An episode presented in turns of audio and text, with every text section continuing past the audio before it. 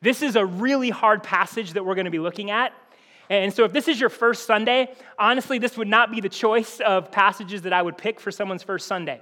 Last Sunday, we talked about sex and marriage, and that was a little awkward. Well, this morning, we're going to talk about divorce.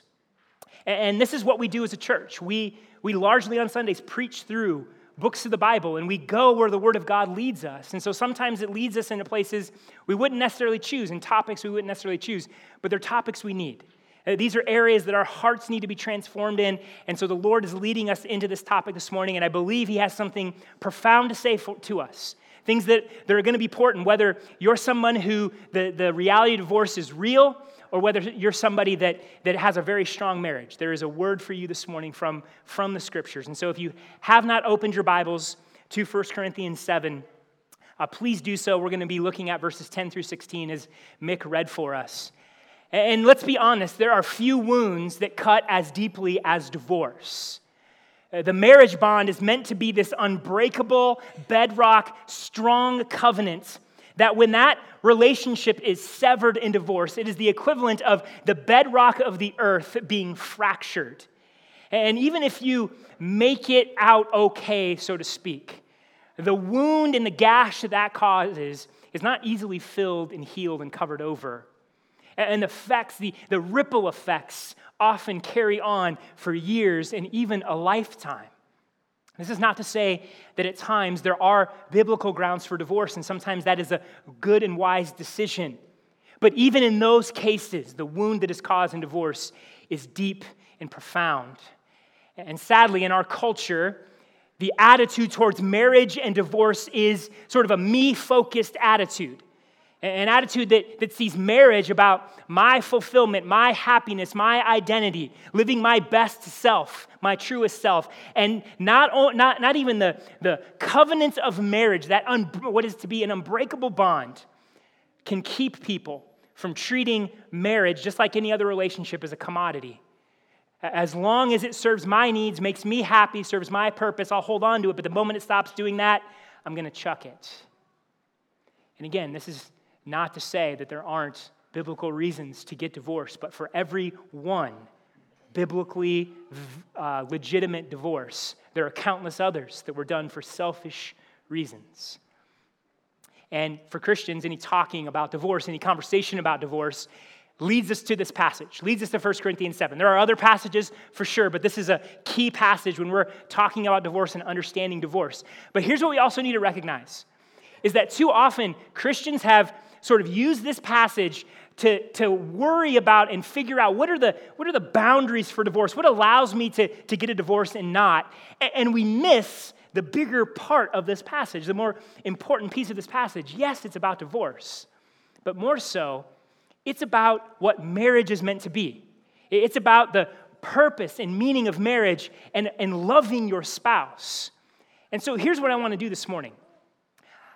I want to focus and I want to hone in on the heart of this passage, which is honor marriage and love your spouse. That's the main idea for us this morning. After everything else that this passage says, at the heart of it is this point: honor marriage and love your spouse. And look, when it comes to applying this passage to specific relational conflict and marriage dynamics, or whether or not that marriage has entered into the grounds of biblical divorce, like, look, you can't cover that in a sermon. Like, dealing with specific pain and specific conflict and specific relationships takes up-close and personal pastoral care and counsel. You can't sort of just pastor broadly in a sermon. And so what I'm not going to do is try to pick through all of the nuances of whether or not a marriage has grounds for biblical divorce or not. What I want to do is I want to talk about what this passage holds out for us, and how it pushes us into what is true and good and beautiful in marriage. And if we get that, if we hone in on that, if that's what's shaping our hearts, then we will fortify ourselves against divorce. We will be a church culture that pushes back against the easy divorce of our culture and will strengthen our marriages. So that's where I want us to follow this passage this morning. And so here's what we're going to first look at. We're going to first look at how the Apostle Paul lands at this point of honoring marriage. And to set a little context for us, which we did a little bit of this last week, but just as a way to kind of remind us what's going on in this passage. Overall, in the church in Corinth, the Apostle Paul had been dealing with their love affair with worldly wisdom. The Corinthian church had grabbed hold of what they thought was worldly wisdom, was going to make them spiritual. And they believed that, hey, what I need to chase after is status and success and power. That will make me spiritually mature. If I have those things, then I'm truly spiritual. Or I can use my faith, my spirituality, as a means to gain status and success and power. And so the Corinthians had so bought into this mindset that one of the things they were doing was justifying sexual immorality. And we saw that several weeks ago. But what they were also doing is they were starting to punt on their marriages and marital relationships.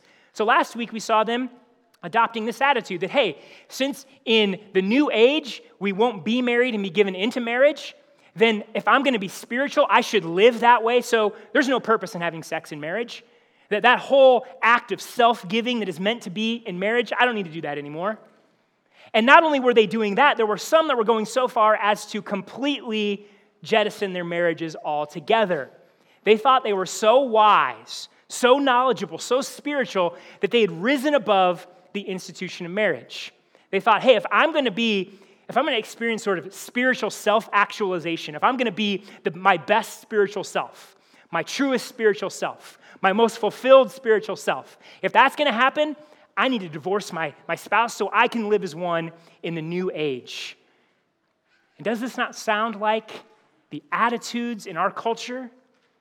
Boy, if I'm going to be my truest self, my happiest self, my most fulfilled self, then maybe I need to walk the path of divorce to experience that. When my marriage is no longer accomplishing those things, then I have every right to kick it to the curb in order to experience my best and truest self. And the Apostle Paul confronts this mindset, goes hard and direct to this mindset. He writes this in verses 10 and 11. To the married I give this command, not I but the Lord. A wife is not to leave her husband, but if she does leave, she must remain unmarried or be reconciled to her husband. And a husband is not to divorce his wife. So essentially Paul is saying this, Corinthians, the wisdom you're following says, hey, to be spiritual, I can punt on my marriage and I can walk away from my marriage. I'm telling you, I'm commanding you that a wife should not leave her husband and a husband should not divorce his wife. Now, leave and divorce, it's saying the same thing in two different ways. And so there's not two different dynamics Paul's describing. It's all divorce here. And Paul's also quick to point out, this command is not just coming from me. This command comes from the Lord Jesus himself. I am repeating to you what he himself taught.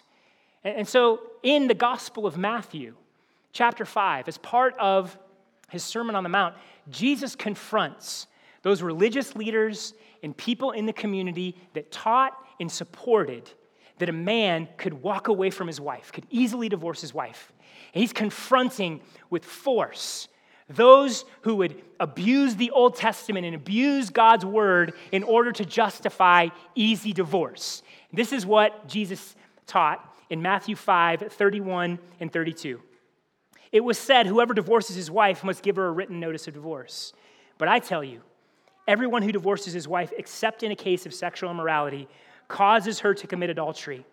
And whoever marries a divorced woman commits adultery. And so while the Corinthians and the Jewish leaders before them taught that, hey, it's okay to get a divorce, and even a divorce might be spiritually mature, Jesus is saying, look, if you walk away from your marriage for anything else than biblical grounds, you're actually compounding sin. Because what Jesus points out here is it's not just the sin of divorce that comes into play.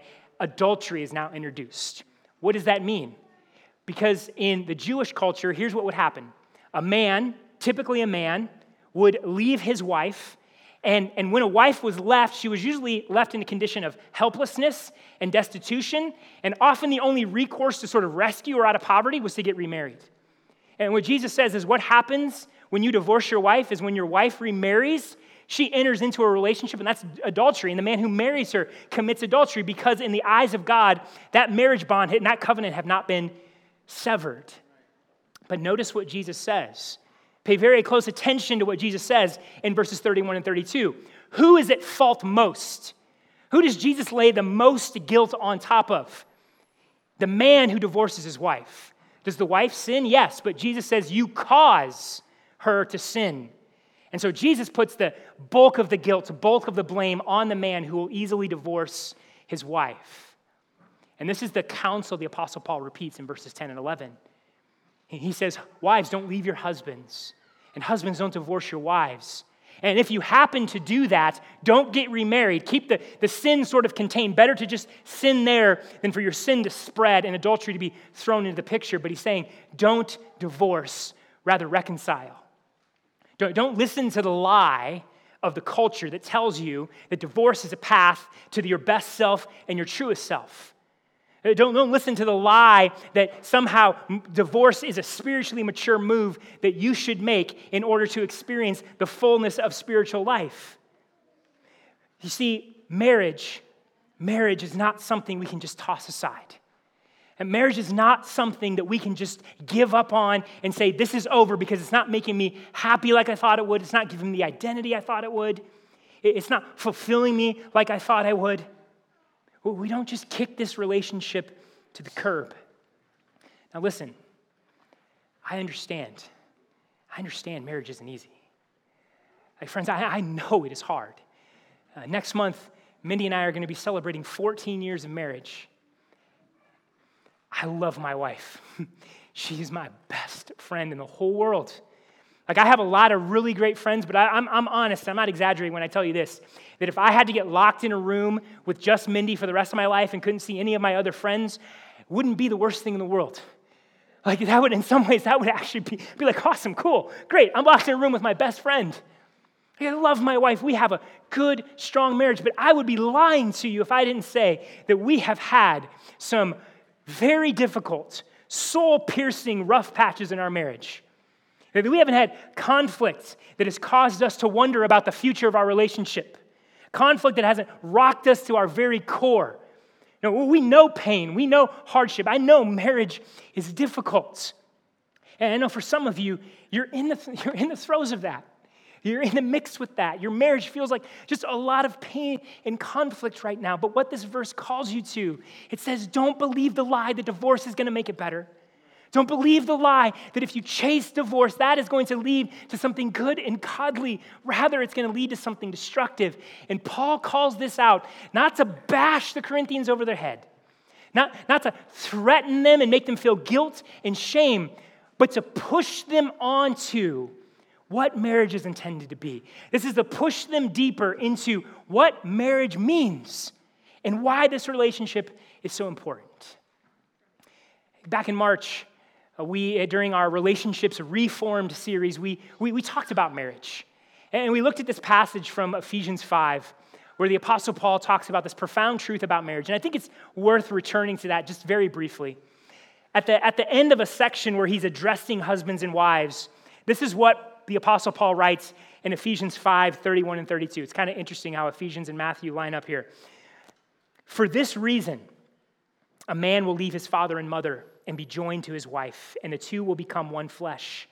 This mystery is profound, but I'm talking about Christ in the church. And so the Apostle Paul quotes from Genesis 2, which is this great declaration of the unity and the bond that takes place in marriage. But what is he quick to do? He's like, hey, that unity, that bond, that one fleshness, you know what it ultimately points to? The union between Christ and his church.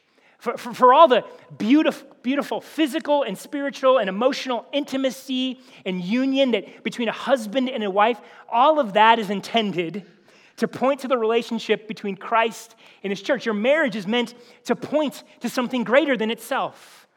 He says, look, while human love, even in the best forms, is shot through with sin and dysfunction, Jesus loves his church with a perfect love, an unbreakable love. Jesus loves his church with a perfectly sacrificial love that saves and redeems us. Jesus loves us with a perfectly strong love that holds us and sustains us through every trial, sin, and suffering and pain. Jesus' love perfectly sustains us. Even in the midst of our fleeting feelings and being entangled in sin, it never gives up and never lets go and it never stops. in the covenantal relationship that Jesus has with his church, with his people, what do we experience? We experience the fullness of grace and mercy and joy and love and friendship and safety and fulfillment in Jesus Christ. That is who we experience flourishing and fulfillment in. And in that covenant he makes with you, this is what he does. He unites himself to you. His life in you and your life in him. His very resurrection power now in you. And what do we do, church? In response to all that Christ is for us and all that he does for us, we respond, that's our beloved. That's our Lord and our Savior, the one who has rescued and redeemed us, the one who has defeated the power of sin and death in our lives and has set us free, the one that we now love and worship and adore and give our entire lives to. That relationship between Christ and his church and all the beauty that it is, that's what your marriage is meant to point to. This is what the Apostle Paul is pushing the Corinthians into. He's pushing them into this beautiful, incredible truth. Why am I telling you not to divorce, Corinthians? Because I want you to look at what marriage means. Your marriage is meant to model this love. Your marriage is meant to reflect Christ's relationship with his church. And so for all of the covenantal commitments and love and service and sacrifice and joy and intimacy and friendship and forgiveness and faithfulness between a husband and a wife and a wife and a husband, all of that follows the model of Christ and his church. That love is meant to define the love in your marriage. Friends, your marriage is meant to display the power of the gospel as you love one another sacrificially. And your marriage is meant to declare the power of the gospel as your marriage points to the promises of the gospel and the relationship between Christ and his church. This is why God says, don't get divorced. Because divorce does violence not just to marriages and the relationship between men and women, it also seeks to rob Christ's glory. It seeks to obscure and cloud over the relationship that Christ has with his church so that people won't see that gospel love. This is why the Apostle Paul calls them not to divorce, not with threats, not with guilt and shame, but with a picture of what marriage is intended to be. And so church, friends, let's reject the expressive individualism that tells us that we can just jettison our relationships and punt on our marriages when we're not experiencing the joy and the fulfillment and the happiness and the identity we thought we would. When things get difficult and there is conflict and there is hardship and there is pain, let's not punt on our marriages.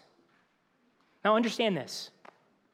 If you in your pride long for an unbiblical divorce, if that's what you're longing for because your relationship and your marriage is not giving you the happiness and fulfillment you thought it was, then this passage does push on you. Oh, this passage does confront you. This passage does come at you and warn you. Understand, God hates divorce, as Malachi 2:16 tells us. God hates divorce. And if you persist in that sin, God will bring judgment because God is just and he is good and he hates anything that will cloud the glory of his beloved son and that does damage and destruction to people because God is just, because he is good, because he loves people. He will bring judgment to those who do destruction through ungodly divorce. If that's you, then this passage is pushing hard. However, I know that for most of you in the room, this dynamic falls more on the conflict and the struggle that you're in. It's not that you're pridefully just wanting to punt on this relationship because you just want out and you want to be fulfilled, whatever that means. It's probably more, hey, marriage is hard and that conflict has got the best of you and you're in the throes of that. You're in the midst of being hurt by your spouse and hurting your spouse and being sinned against by your spouse and sinning against your spouse. And all of that is going on. Hey, here's what I want you to understand about this passage. The Apostle Paul's words, God's word, come to you not as a bludgeon, not as a brick to the face, not as a big bucket of shame, but as a call to turn from a destructive path that your pain and your conflict can tempt you towards, to turn from a destructive path and run to the very thing that your marriage is intended to point to. Running to Jesus because Jesus loves his bride. Jesus loves his people. He served and he sacrificed for them, washed away all their guilt and all their shame. united them to himself so they can experience his resurrection power, and the Spirit can renew and restore them. The very thing that you need, the very hope that you need, comes from the thing your marriage is intended to point to.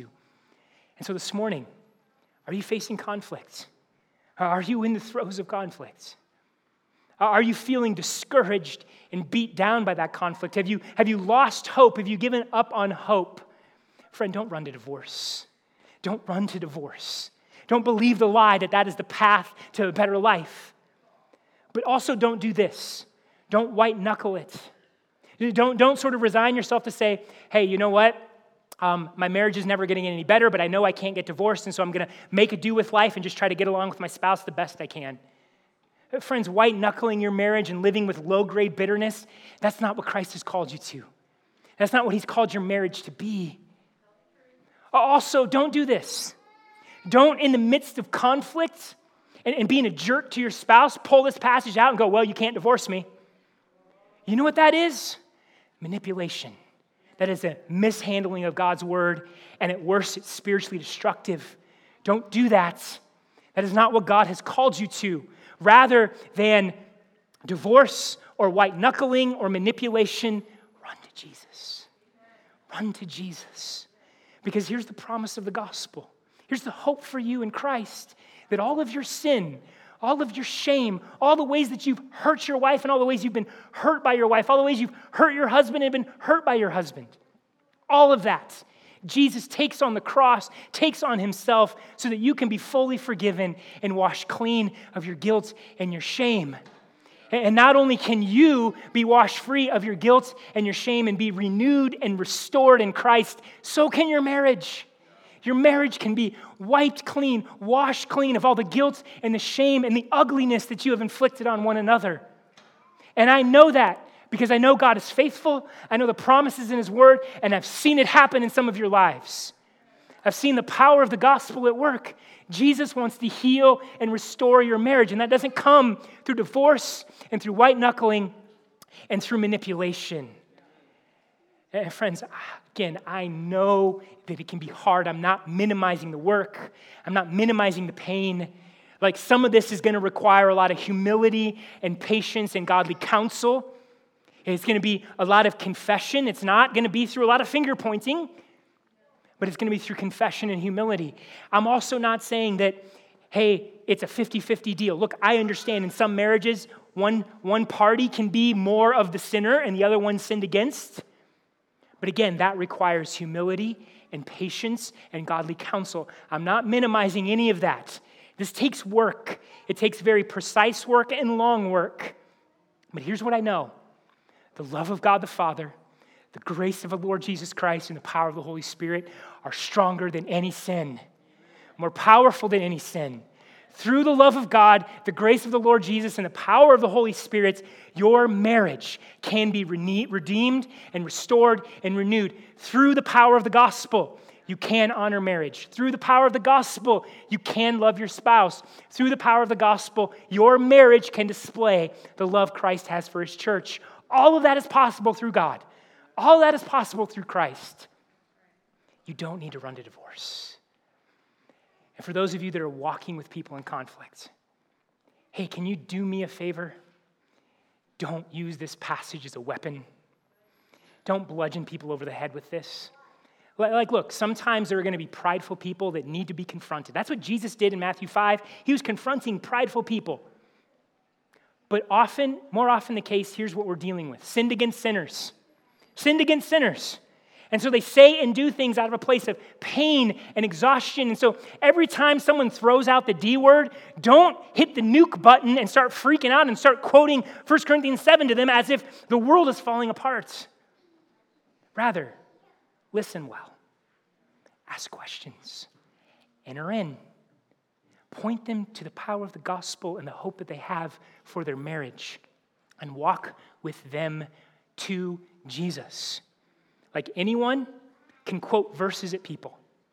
Anyone can throw verses. 1 Corinthians 7, Matthew 5. Faithful disciples of Jesus walk with people. They enter in alongside and they take people to Jesus. Can we do that? Can we do that, church? Can we love people this way in the midst of their marital conflict? That's what God is calling us to as we honor marriage and love our spouses and love those who are in conflict. Now, from this principle of honor marriage and love your spouse, the Apostle Paul turns his attention to a potentially difficult situation, one that some of you I know have experienced. And he applies this to what could be a potential for divorce.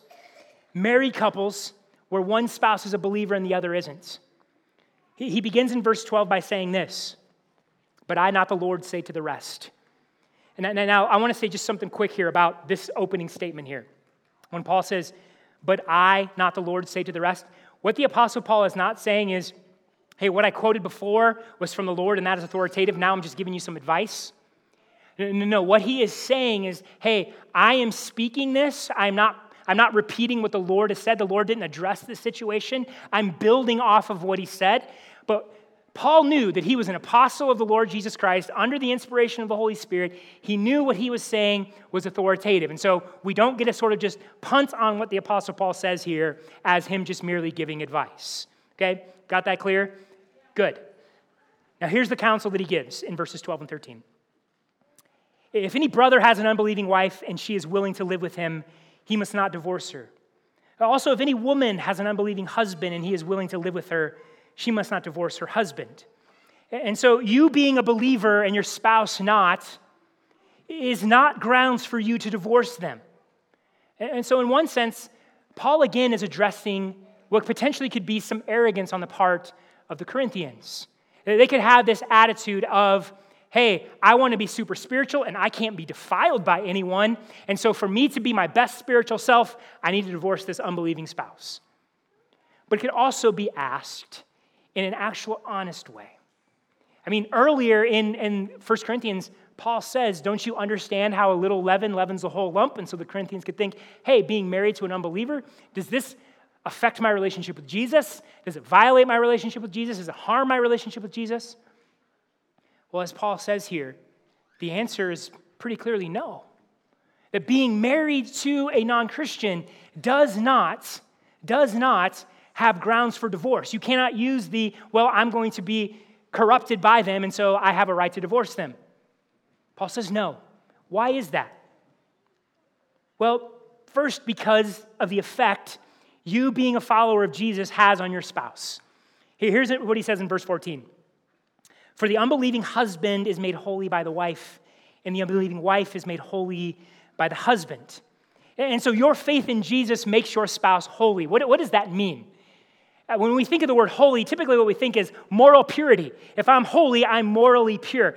Does your being married to your spouse who isn't a believer make them morally pure, even though they're not in Christ? No, that's not what Paul is saying. The more central meaning of the word holy is set apart, marked with a special purpose, set aside for something.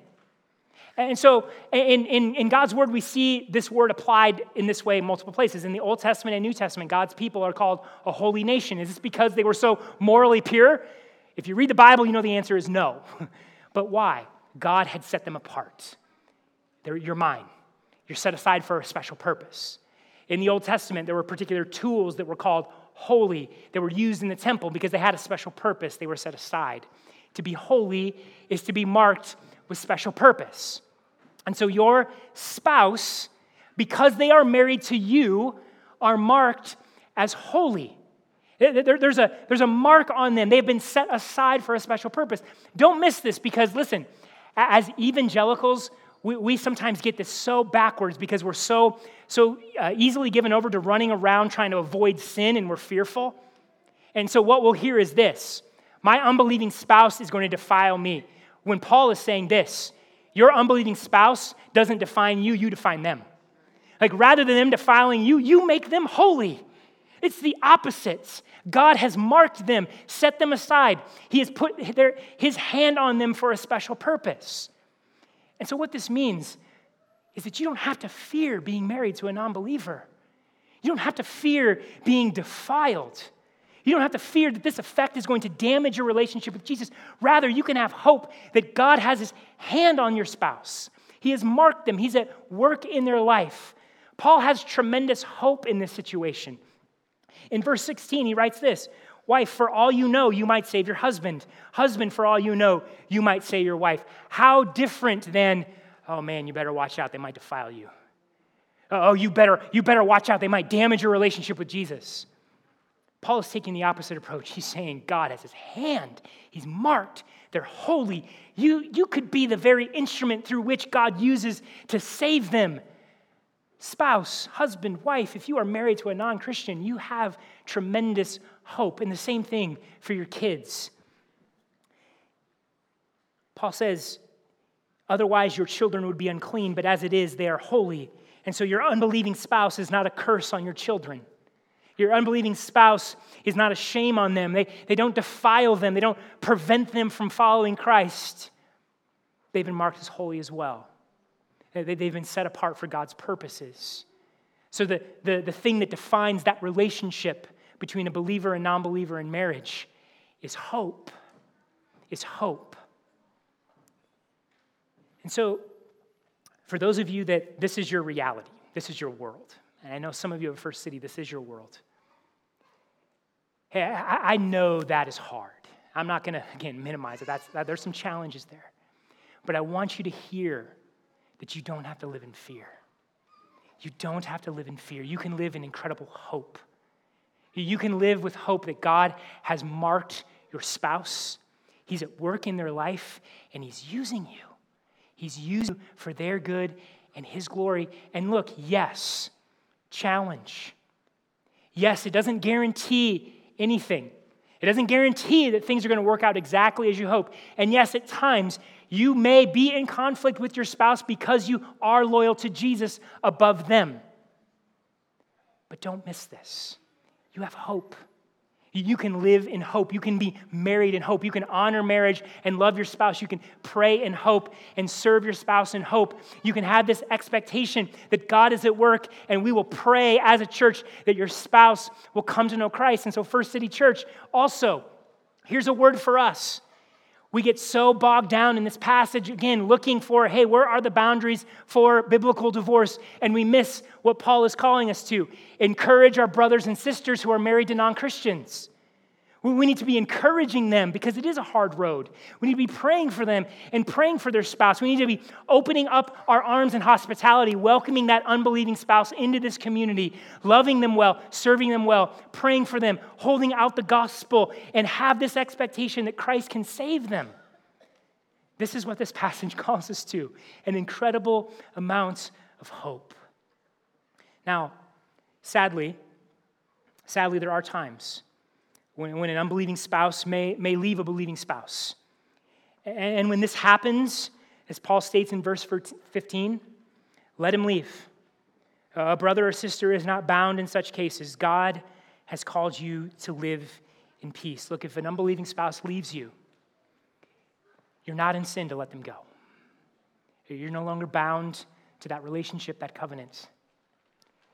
But can I also say this to you? I want you to hear this morning. Look, if you have experienced that, or you had a spouse, an unbelieving spouse leave, one that never professed faith, or one that abandoned you and left you and was showing they were rejecting Christ through their actions, hey, it's not as if you failed. Look, it's not as if you didn't love your spouse enough or fight for your marriage enough or care enough. Yeah, I know you would admit sin because you're humble. I know you would admit sin. Yeah, I know you'd say, hey, I brought problems. But look, the fact that your marriage failed and dissolved doesn't mean that you failed. Don't listen to the shame. Don't take on those lies that want to beat you down and say, look what you did. Look at the mess you made. Look how you failed. It's all your fault. And even more, here's what I want you to hear. You are not a pariah in this church. You're not a second-class citizen. We love you. You're welcome here. We want you to be a part of this, and not as someone who sort of sits in the back row with a big D hanging over their head and says, well, I'm kind of here, but I kind of got to keep a low profile and hang back in the corner. No, you're our brother. You're our sister. You're family. We love you and we want you to be fully present, fully here, using your gifts, using your talents, serving the Lord, serving others, being on mission with us. You're a fully recognized, all rights and privileges member of this church. Do not listen to shame that wants to put you in the corner, because more than our love for you, God loves you. Your Father loves you. He cherishes you. And the grace of Christ that rescued and redeemed you is at work in your life, and the Holy Spirit is renewing and restoring you. That is your hope. Don't listen to the lies of shame. Don't listen to the lies that want to put you in the back and cause you to hold back. No, you're a beloved son or daughter of God, and you're a beloved member of this church. And finally, let me say this. For those of you here this morning that maybe you have initiated an unbiblical divorce, you've done that, or you're planning to do that, you're in the midst of that. Hey, if you hear this and you're experiencing some guilt and some shame, kind of the weightiness and the conviction, that's good. Conviction of sin is good. That's the Spirit pressing in on you. That is good. But I don't want you to just stay in that guilt and shame.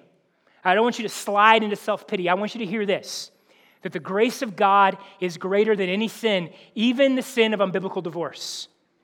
Even the sin of unbiblical divorce. When you turn to Christ, your guilt and your shame can be washed away. You can be fully and completely forgiven. You can be welcomed into the family of God, cherished as a son or as a daughter. You can have Christ's life in you, his resurrection power, living and working in you, the power of the Holy Spirit, renewing and restoring you. Don't resign yourself to your guilt. Don't resign yourself to your shame. Don't resign yourself to God's righteous judgment. You can be forgiven. You can be forgiven. You can be healed. And you can experience renewal and reconciliation and restoration. And so let me encourage you, turn to Christ. Turn to Jesus, because here's the promise of the gospel. For all who turn from their sin and turn to Christ, God is willing and he is faithful and he is just to forgive all of your sin and cleanse all of your unrighteousness. First City, let us honor marriage because of what marriage points to. And in our marriages, let us love our spouses as Christ has loved his bride. And let us push back on a culture of divorce. Let's fortify against divorce in this church and push back against it in our culture, not through threats and not through beating people over the head, but by holding out the beauty and the power of the gospel of Jesus Christ, because it's through the gospel that we honor marriage and love our spouse. Amen?